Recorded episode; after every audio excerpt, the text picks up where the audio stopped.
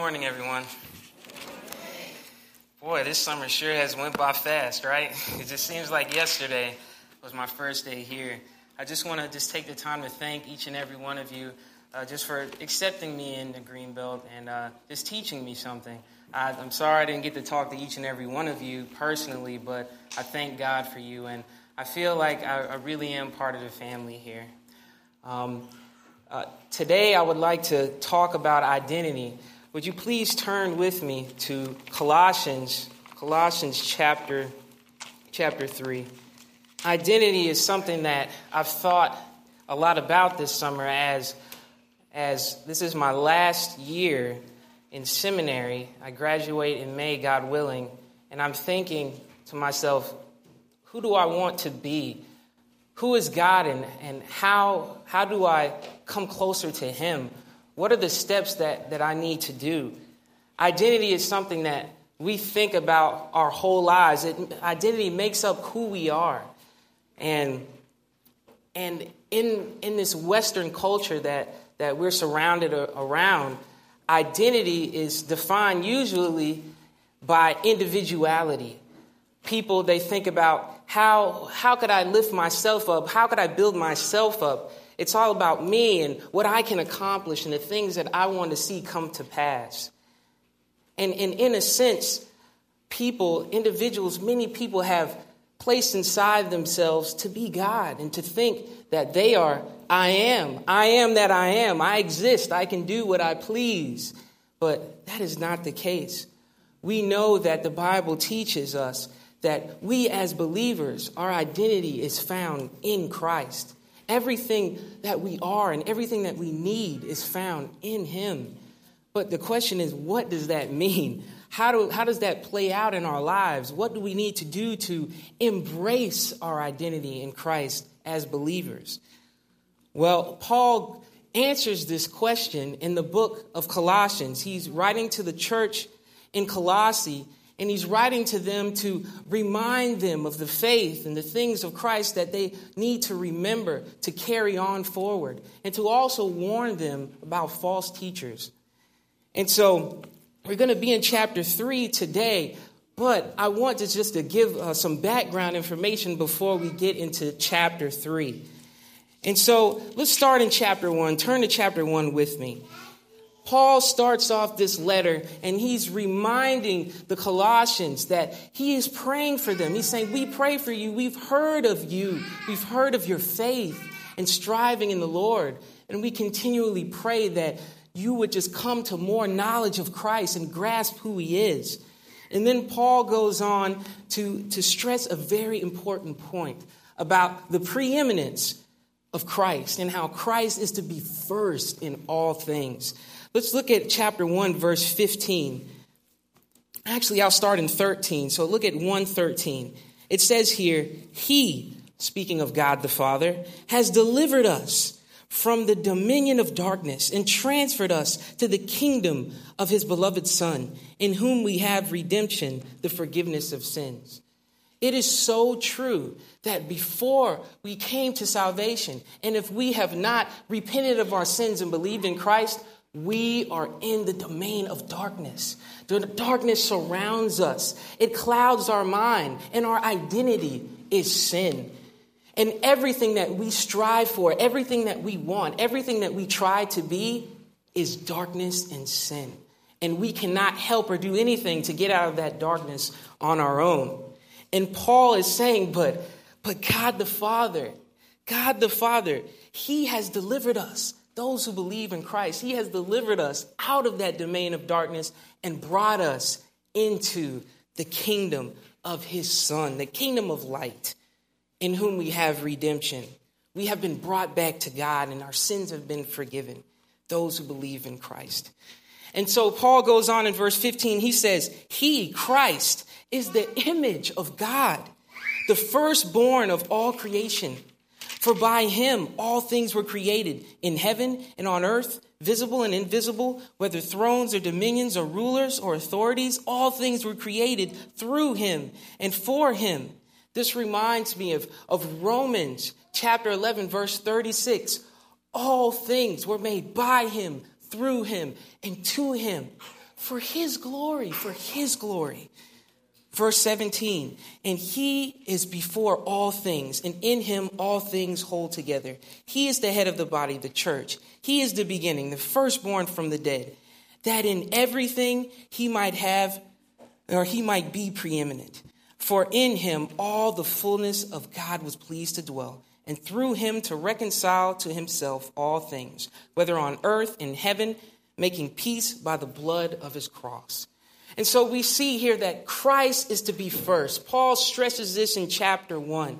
And in chapter two, he moves forward and he is addressing a problem that is in the church of Colossae. There were people coming to the, the Christians in Colossae and was telling them that there's more things that you need to do in this Christian life than just believe in Christ. There's something more that you must do. There's something that needs to be added on.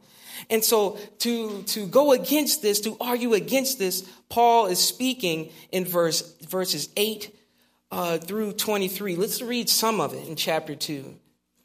It says, chapter 2, verse Verse 8 See to it that no one takes you captive by philosophy and empty deceit, according to human tradition, according to the elemental spirits of the world, and not according to Christ. For in him the fullness of deity dwells bodily and you've been filled in him who is the head of all and rule and authority. And in him you were circumcised with the circumcision made without hands by putting off the body of the flesh by the circumcision of Christ, having been buried with baptism, in which you were also raised with him through faith in the powerful working of God who raised him from the dead and you were dead in your trespasses and in the uncircumcision of your flesh. God made alive together with him, having forgiven all of us our trespasses by canceling the record of debt that stood against us with legal demands. Let's go to 16. Here, Paul says, Therefore, let no one, on the basis of Christ's life and death and resurrection and ascension, Therefore, let no one pass judgment on you in question of food and drink, or in regard to a festival or a new moon or a Sabbath. These are a shadow of the things to come, but the substance belongs to Christ. Let no one disqualify you, insisting on asceticism and worship of angels, going on in detail about visions, puffed up without reason by his sensuous mind, and, and not holding fast to the head from whom the whole body, nourished and knit together through its joints and ligaments, grows with the growth that is from God. And so, Paul is reminding the Colossians because of what Christ has done, these old things have been passed away. You don't have to hold to these festivals or hold the Sabbath every time and all these things that, that, that others are, are trying to influence them because it's so easy to find your identity in what you do. It, it, it, brings a good feeling in you, doesn't, doesn't it, when you do something good and holding to some kind of system that makes you feel sure. But feelings are deceptive, and feelings are not how we find our identity. Our identity is not in what we feel. Because if that's the case, what happens when we, we set a rule or a set of rules for ourselves and then we fail. What happens then? There goes our identity out the window. And that's how many people operate, even some of us, many times. We put so much on, on ourselves and we fail. And then we feel horrible. And then we question who we are. Am I really following God? Who am I? But there's another way. There's, there's that extreme, a religious acting action extreme, and then there's another extreme that we find in verse 5 of chapter 3. Put to death, therefore, what is earthly in you sexual immorality, impure, impurity, passion, evil desire, and covetousness, which is idolatry. So you have religious practice over here, and then you have you have freedom or license over here to do whatever you want. And so many of us sometimes we believe that hey, I can, you know, I'm free in Christ. God's going to forgive this sin anyway. Let me just do it. I don't feel like coming to church. I don't feel like doing this or that or helping others. Or I, I want to do what I want to do. I have my own plan, so let me just do that. Freedom, license to do the things of the world. But that's not what Christ has called us to either. Our identity is in Him, not how we enjoy life or what we can accomplish or what we can do or the good things that we do to build ourselves up, even doing things that the Bible says. Our identity is in Christ. And now we come to the verses that I want to focus on this morning. Chapter 3, verses 1 through 4. I want to read these. They read, Paul says, If then, Colossians, you have been raised with Christ, seek the things that are above, where Christ is, seated at the right hand of God. Set your minds on things that are above, not on things that are on earth. For you have died, and your life is hidden with Christ in God. When Christ, who is your life, appears, then you also will appear with him in glory. If I could summarize this, the, these four verses in a sentence, I, I believe that uh, it would sound something like this Because of Christ's life, death, resurrection, and ascension, we as Christians ought to seek what is above.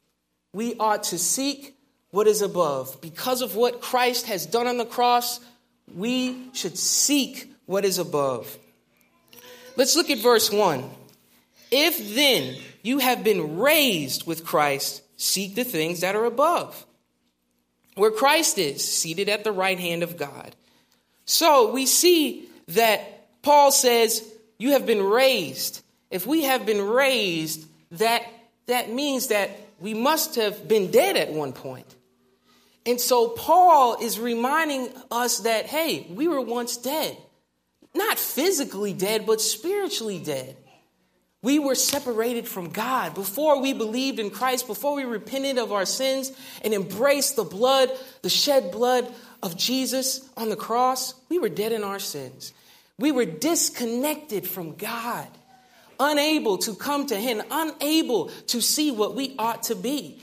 God created us in His image. He created us to be, to reflect Him. And yet, in our sin, we lost that. No matter what we try to do, no matter how good we feel, no matter what we accomplish, our identity is darkness and sin. But thanks be to God that for those, for us believers that have believed in Jesus for forgiveness of sins, we have been raised with Him. We have union with Christ. We are with Him. We have been raised with Him. And so we have a new life. There is a new man. The old man is gone. And when we have those voices that come in our head and try to convince us to sin, oh yeah, do this. Because that person hurt you, do this to them. Think this. Go there. We don't have to listen to those things. And those thoughts are not who we are. That's not our identity. The evil thoughts that we think, that's not our identity. Our identity is in the risen Christ, who is sitting, as it says at the end of verse 1. He is seated at the right hand of God. And so we're to seek Christ and the things that are above. Well, what is Christ doing? Is he just chilling up upstairs somewhere, just looking down on us? No, he is at work. Even though he is sitting down, he sat down to work. He is working in this world today. And so instead of looking around us, we should seek Christ above. He is in control. He's seated at the right hand of God, which means he is the king of all kings, the lord of all lords. And everything that happens in this world is part of his plan, whether we like it or not. I'm thinking about, or I've been thinking about lately about elections. And uh, I know a lot of people are just concerned about, oh, who should I vote for? Trump or Hillary or what, what person? And, and many people feel like, hey, I just got to do eeny, meeny, miny, mo and just kind of choose one and hope that they're the lesser of two evils. But let's, let's look and see, uh, let's read again something we read before. In, in chapter 1, it says, chapter 1, verses 16, it says, For by him all things were created, in heaven and on earth, visible and invisible, whether thrones or dominions or rulers or authority all things were created through him and for him. So, whatever happens in this world is part of God's plan. I'm not saying that we accept sin, but I'm saying that we have to trust and know that the King of all kings knows what he's doing.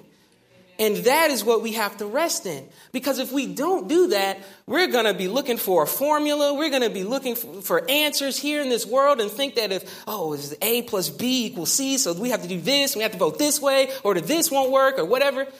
We'll be confused every day. We'll be stressed out.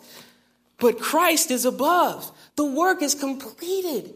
He has died for our sins. He, is, he has the victory, and He's ruling now even though we, we don't see it, but that's why we have to seek the things that are above. This word seek is a constant thing, earnestly striving every day to look at Christ and to be part of his kingdom. The election is not the most important thing that's going on. God's kingdom is the most important thing that's going on.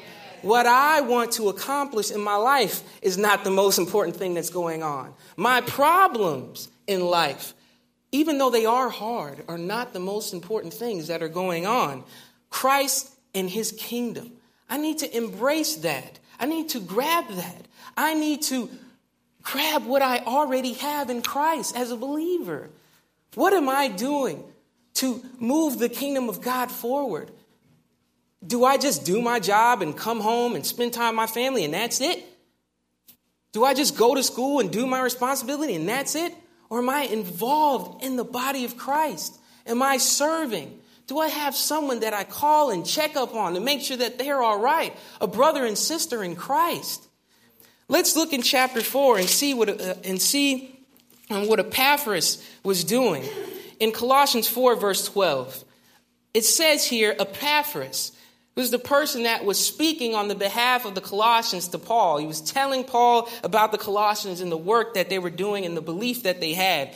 And it says, Paul says, Epaphras, who is one of you, a servant of Christ Jesus, greets you, always struggling on your behalf in his prayers, that you may stand mature and fully assured in all the will of God. Are you helping assure your brothers and sisters? Is that something that we're doing? Because if we're seeking Christ, if we're seeking Christ as our identity, then as a result, it will flow off of us. Service of others will flow off of us. It's not the result. I mean, it's not the opposite. It's not that we serve and serve and serve and somehow we get closer to God. Like, no. We come close to Christ. We look at Him. We look at Him and see who He is. And as a result, we will serve our brothers and sisters. That is seeking the things that are above God's rich kingdom, His righteousness, who He is, His love, His judgment. Let's see in verse 2 what else Paul says. He says, Set your minds on the things that are above, not on things that are on earth. This word set is, it goes beyond emotions. As we said earlier, in a way, verse 1 and verse 2, they're complementing one another and they're saying similar things. One says, seek the things that are, that are above, and verse 2 says, set your minds on things that are above. You're not going to seek things that are above if you're not setting your mind on things that are above. Set it. Just as God set his love upon you Circumstances do not change God's love for you. And so circumstances should not change our minds. They should not change our minds about God or the things that are above of what's going on in our lives. Set your minds. When you don't feel like it, when you feel like everything is falling apart, go back to the Word of God and set your mind. Set it. Because Christ doesn't change. His promise is to come back, to help you, His Spirit to bless you, to conform you to His image. The fact that everything, Romans chapter 8 teaches, everything works together for good for those who love Jesus, who are called according to His purpose. That's a promise. And that is to take place no matter what. And so we have to understand that we need to set our minds because we're not setting our minds, then we're setting them on things that are on earth.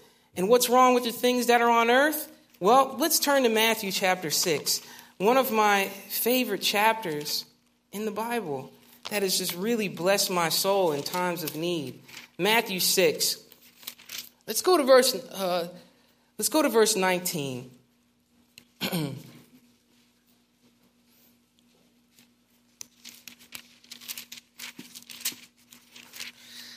Here, Jesus is, is, is speaking comforting words to those who are, are, are, are questioning, those who are, are listening to him.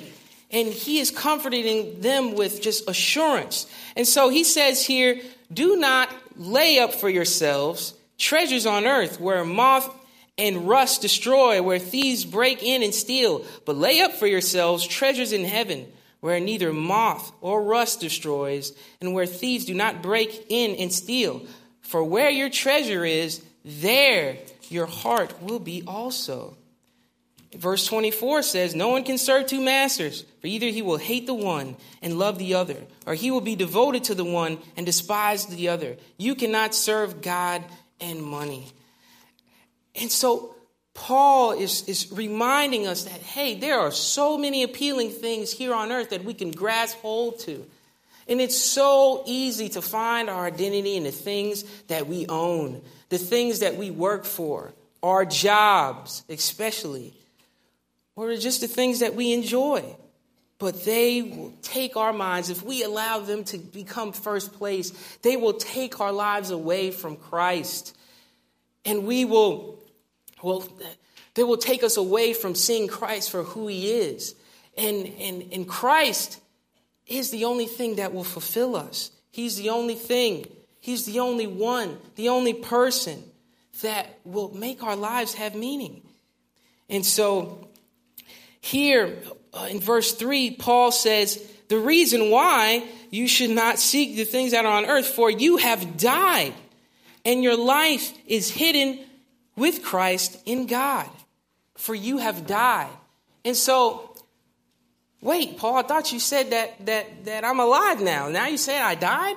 Well, Paul is speaking of the old man, the old Franton.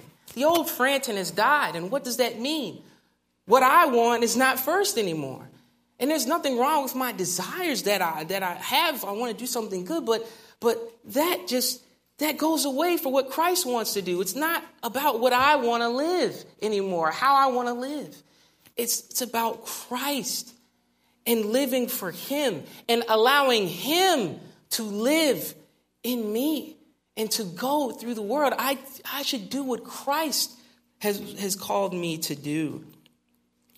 And the hard thing about that is that, I mean, our life is hidden with Christ. It's, it's, it's hidden. It's, it's not something that is just known to everyone. Everyone doesn't understand around me what's going on, and, and things don't seem to always work out the way that I want them to because it's hidden. But one day, Paul says in verse 4 one day, when Christ, who is your life, appears, then you will appear with him in glory. One day. That is a hope that we have. And so here we see in these four verses, we see that we are to seek the things that are above, we are to set our minds on the things that are above, and we are to hope for things that are above. We are to hope. And in a way, all of those are saying the same thing. We are to hope and wait for Christ and hope and know. And hope is not based upon something that we, oh, I'm not so sure, but I hope that it happens. Like, no, not that kind of hope. Hope is a thing that is sure. It is sure in my heart. I know that Christ is going to return. I know that He has forgiven my sins. I know that despite what I might do, my identity does not change. And so, what are the implications of all this? Just some everyday implications that we have um, from Christ's life and death and resurrection and ascension. Well, let's think about it. Let's think about this. What happens when I'm a Christian and I can't do what I used to do anymore? What happens? What let's uh, for, for those who are, are getting up there in age and have served in this church really well, but now they can't anymore. What happens? Feel, we feel bad when, when things like that happens. Or what happens when we get a mysterious illness and, and, and it has brought us down? What happens then? What happens to our identity? We can't serve anymore. We can't live life the way we used to anymore. Well, Thanks be to God that our identity is not in what we do, even the good things that we do. Many times we pray and ask God, well, God, how am I supposed to do this if I'm down in this way? Answer my prayer. Heal me, Father. Allow me to, to do what I want to do. I'm trying to do good for you. Well, God wants us to look at Christ and find our identity in Him not do good. The ultimate thing that he wants us to do is Christ. He wants us to look at Christ, Christ, Christ. It's not about how much we can serve. Even serving for Christ is not our identity, but Christ Himself is our identity. And, and so let us not get discouraged when we can't do the things that we ought to do, that we feel that we should do for God because Christ is everything. He is everything. And Christ will allow things to come into our life that will bring us down and, and make us feel like we're nothing. But why does He do that? He does that so that we will look at Him and see that He is everything. And it won't always be that way because Christ will appear one day and He will make all wrongs right and he one day will appear and everyone will see him for who he is.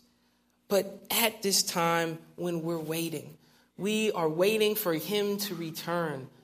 Let us look up and not what's going on around us because we'll get caught up in that and we will allow darkness to surround us. But Christ is freedom.